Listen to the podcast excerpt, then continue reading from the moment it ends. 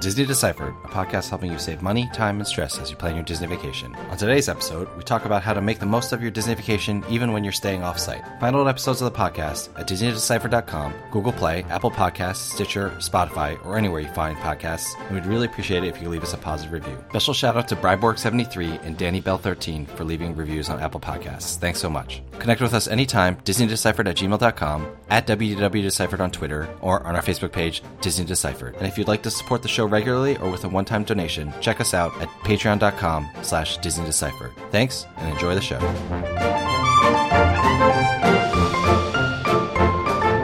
Hi, I'm Joe from As Joe Flies.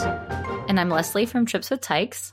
Welcome back to Disney Deciphered. So today we are going to be sharing some of our tips for how to make the most of staying off-site when you are visiting Disney World. And so we talked about in a previous episode just the benefits of staying off-site, but we also want to give some practical ways that you can improve your vacation overall if you are staying off-site. So ready to get into it, Leslie? Let's dive in.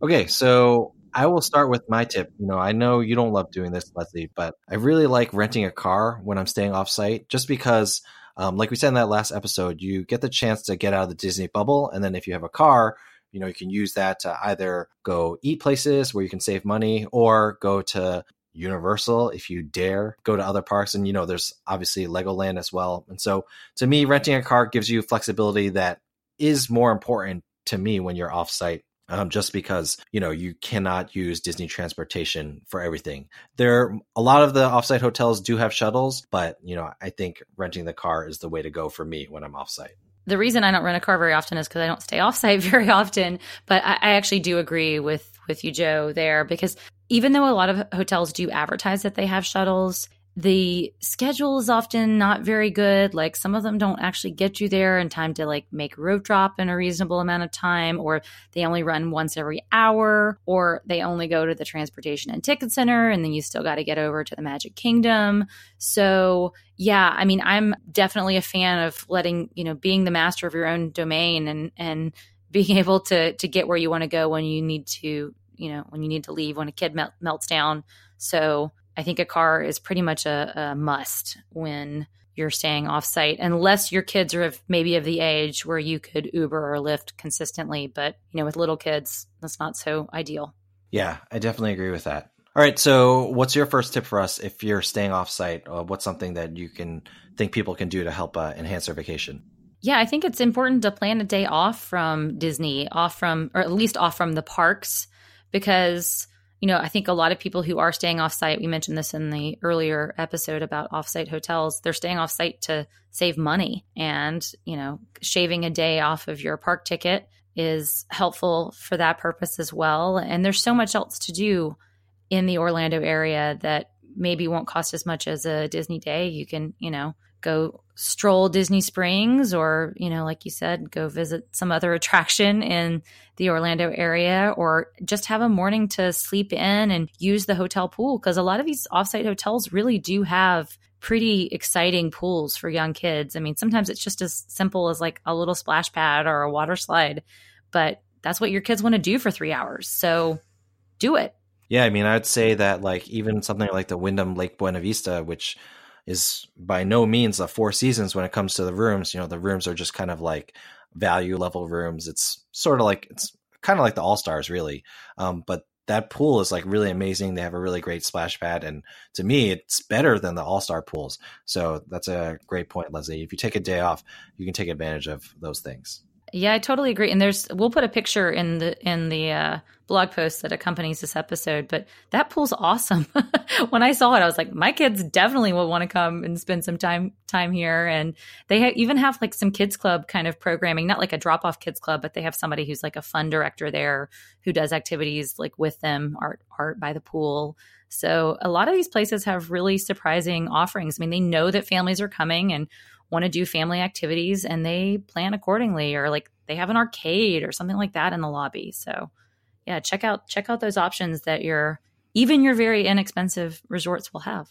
Exactly. Yeah, and then one last thing on renting a car, um, you know, we I personally like to use a site called autoslash.com. I think a lot of people have heard of it by now, but it's a website where you can start by searching for your rental car there, but you can also just give them your reservation um, if you're there, and they will often email you cheaper prices, especially in a place like Orlando where the rental car market is super competitive. Um, and they'll email you cheaper prices and they'll help you rebook to a cheaper price. Um, that has almost without fail gotten me cheaper prices. And they'll tell you whether it's like on site at the airport or not. So that's a great way to save money on rental cars.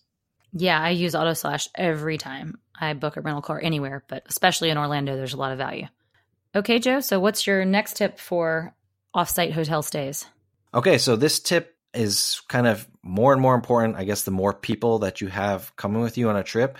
But if you have a large group and if you're staying in Disney World for four or five days, you should consider getting an annual pass for at least one person in your group. If you are renting a car and you have to pay for parking, it's $22 a day to pay for parking at the Disney parks. It's good for the whole day. And so, like, you know, if you end up um, going to a different park that day, you know, that's still $22. But, you know, you can save a lot of money there. Like, let's say you go five days, that's $110 right there. It also comes with Memory Maker. So if you have a large group, you know, you can all share your pictures. Um, you know, the annual pass doesn't come with Memory Maker. It's just all annual pass holders get their pictures for free. Um, and so, you know, we've talked in the past about how you can get the pictures of your friends and family if you have a memory maker and it's the same concept if you have an annual pass and so you know just overall oftentimes if you do the math getting an annual pass can make financial sense because if one person gets the annual pass, they get all these things um, bundled in with that annual pass,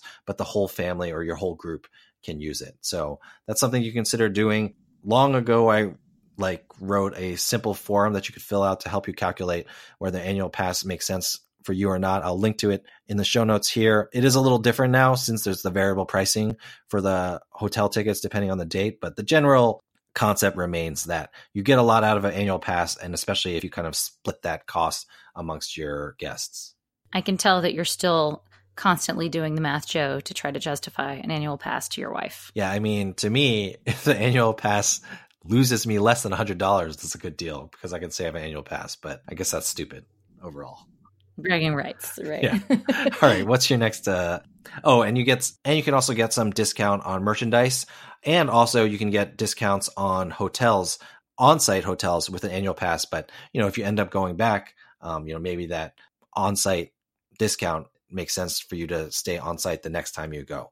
Yes. So for those of you who are not buying your souvenirs on site with your annual pass discount, the other tip that we have for offsite hotel folks is to buy souvenirs actually offsite as well. Everything, once you get in the Disney bubble, is marked up. And there are some great ways to buy those souvenirs that are not necessarily at Disney prices. In fact, some of these hotels, these offsite hotels, actually have gift shops in them that have reasonably priced souvenirs. But there's also a place called, called the Disney Character Warehouse that I have not been to, Joe, but I know our good friend Dia, the Deal Mommy, has been and goes often and is a huge proponent of it. Um, we'll leave a blog post in the show notes that she's written about that. But that is a place to go get like a ton of merchandise, super cheap, lots of unique options. And uh, yeah, you're going to have to leave the Disney bubble to do it. Yeah, I think it's not only souvenirs that you can save money on, but you know, you can save money on stuff like hats, towels for the pool, I don't know why, but we've bought towels in the past, uh, sunscreen, you know, just all the kind of things that you need. If you're stuck in the Disney bubble, they're all going to be marked up, you know, a certain amount. Um, but you know, when you're offsite, you can save a lot of money doing that. So the souvenirs are nice, but then the practical stuff is nice too. Very true. All right. Well, give us another tip here, Joe. We talked about this a little bit on our benefits of staying off site, uh, but you know, one of our tips is to eat off site a few times. Um, you know, you can save just a ton of money by eating off site. Um, and generally you can get better food for, you know, the same amount of money. And so to me, this can take the form, take a lot of different forms. You know, even if you're just sitting at your hotel and you use Uber Eats or something, you're probably going to end up saving money from, you know, eating in the parks. But of course, if you've rented a car, you can go out, uh, you can get snack food at Publix. You know, you can also, you know, there's a lot of great places to eat, all types, you know, from fast food to, you know, more pricey meal options. But the one thing is overall, they're all going to be cheaper than eating inside the parks. And so, and then the other thing is, like we said, is uh, in many episodes before, but like if you're buying groceries, you can save a lot of money there for, you know, whatever kind of day to day snacks and drinks you need for yourself and your kids. And so, yeah, take advantage of all those options um, because, you know, you're offsite. And so you might as well stay offsite when you're eating. And what I like to do is often go to the parks in the morning and then leave right around lunchtime around 12 to 12.30 when things are getting busy then go get lunch outside of the parks go back to my offsite property for a nap and then come back to the parks for dinner or you know you can stay in the parks for lunch then go back and then have dinner offsite and then go back to the parks or something like that. But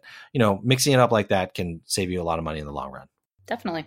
All right so what do you have for us next? All right so an important tip for offsite hotel guests is to when you're trying to get into the parks is to make sure that you get there for rope drop. And there's a little bit of strategy to, involved in this. If you know if you're offsite you're not getting extra magic hour in the morning and the parks that have extra magic hour are going to be filled. So by the time you're getting there as an offsite guest you know the lines have already built and you know you're you're at a disadvantage. But not every park opens early every day and you should absolutely be aiming for the parks that aren't opening early and getting there and getting parked and getting in line and through security and all of that good stuff in time to make a rope drop. And that doesn't mean like arriving like a minute before the park officially opens. You got to be earlier than that. But this is a great way to beat the crowds. This is a great way to sort of make up for the disadvantage that you're in by not having the, you know, 60 day fast pass window and not having extra magic hours. There is still room to be in this in the system for offsite guests to hack the lines. And yeah, the early board really does get the worm at Disney, and you know, offsite guests can take advantage of that as well. Definitely do not try to rope drop the park that had extra magic hours that morning. I think it is tougher to rope drop when you're off site. Well, maybe not because you have to wait around for the buses anyway when you're on site. Um, but you know, you're going to have to wake up a little earlier, but then you can get back to your offsite property earlier and take a nap um, or do what you need to do. I will. You should also, though, remember that you're going to have to take into account the time it's going to take you to get from the parking lot to um, the you know front of the line or back of the line as it is uh, when you're rope dropping. Yeah, and at some parks that's not much. I mean, in Animal Kingdom, you just park and you kind of walk over. And so no big deal. But like Magic Kingdom, you're going to be parking at the TCC, then you're going to be, you know, taking the monorail or a ferry or whatever around to the Magic Kingdom, and the security lines there can be some of the longer ones. So definitely need more time for certain parks than than others for offsite guests. But for certain parks, I mean, gosh, it's just a breeze. Yeah, and so you know, definitely taking advantage of that. All right, so I think the last tip I would have for if you were an offsite guest is you really should have a solid understanding of the FastPass Plus refresh technique. So I know I'm the one who normally talks about this, Leslie. So why don't we see uh, what you've picked up? So how exactly can you use the FastPass Plus refresh technique to shorten your time waiting in line for rides, since you won't have that 60 day window that uh, the onsite guests had? Ah, yes, I'm under the microscope here. So yes, you need to be going into my Disney experience and you need to be searching for FastPass availability. It's like a pull down refresh and uh, seeing what's available throughout the day as you're in parks. Um, in or- of course, in order to do this, and we covered this in our advanced FastPass episode 39. Thank you. Thank you for the prompt. You need to be using up those those first three fast passes of the day quickly so that you are then free for the rest of the day to be making additional fast pass reservations. So book your e- even if you're going to be booking undesirable more sort of more undesirable rides, like get your rides out of the way in the morning uh, as an offsite guest. For sure. All right, Joe. Well, let's close it out with uh, our usual Disney do or don't. What do you have for us? All right. So, like you brought up, the Magic Kingdom can be pretty annoying to get to because of the ticket and transportation center. So, my Disney do is do consider taking an Uber to the Contemporary, um, and from there you can just walk. So Uber will drop you off at the Contemporary, and uh, if you ask the Uber to take you to or Lyft to take you to the Magic Kingdom, they'll drop you off the Ticket Transportation Center, so you're stuck there anyway. Um, but you know, if you go straight to the Contemporary, then you can just walk over to the Magic Kingdom. And as a added benefit, the security line is going to be much shorter. It's just like kind of this one kiosk along the walkway, or you know you go through um, the security as you take the monorail. Although i don't like taking the monorail from the contemporary because you got to go all the way around. Another thing you can do is you can make a reservation for at the wave for breakfast and i've actually heard the food at the wave has improved quite a bit. And so if you make a reservation there then uh, your car is entitled to park there. And especially if you're leaving at lunch you know you don't need to worry about them kicking you out or anything like that. So you know you go to the magic kingdom uh, right after you eat breakfast and then uh, you don't have to worry about dealing with a ticket and transportation center, which is like a really big deal if you're even, especially if you're taking your kids back for a nap. All right. Well, that about does it for our tips for offsite guests. If you have a great tip for how to enhance your vacation if you're an offsite guest, we'd love to hear it. Contact us, DisneyDeciphered at gmail.com, at WDWDeciphered on Twitter, or on our Facebook page, Disney Deciphered. As always, we'll really appreciate it if you leave us a positive review wherever you're listening to this podcast. And if you're enjoying the podcast, consider supporting us at patreon.com slash Disney Deciphered or by clicking on the donate button on our page. I will we will talk to the rest of you next time. And Leslie, I will see you at the Ticket and Transportation Center. Thanks, Joe. Actually, I won't because I'll be going straight to the contemporary. Bye, Leslie.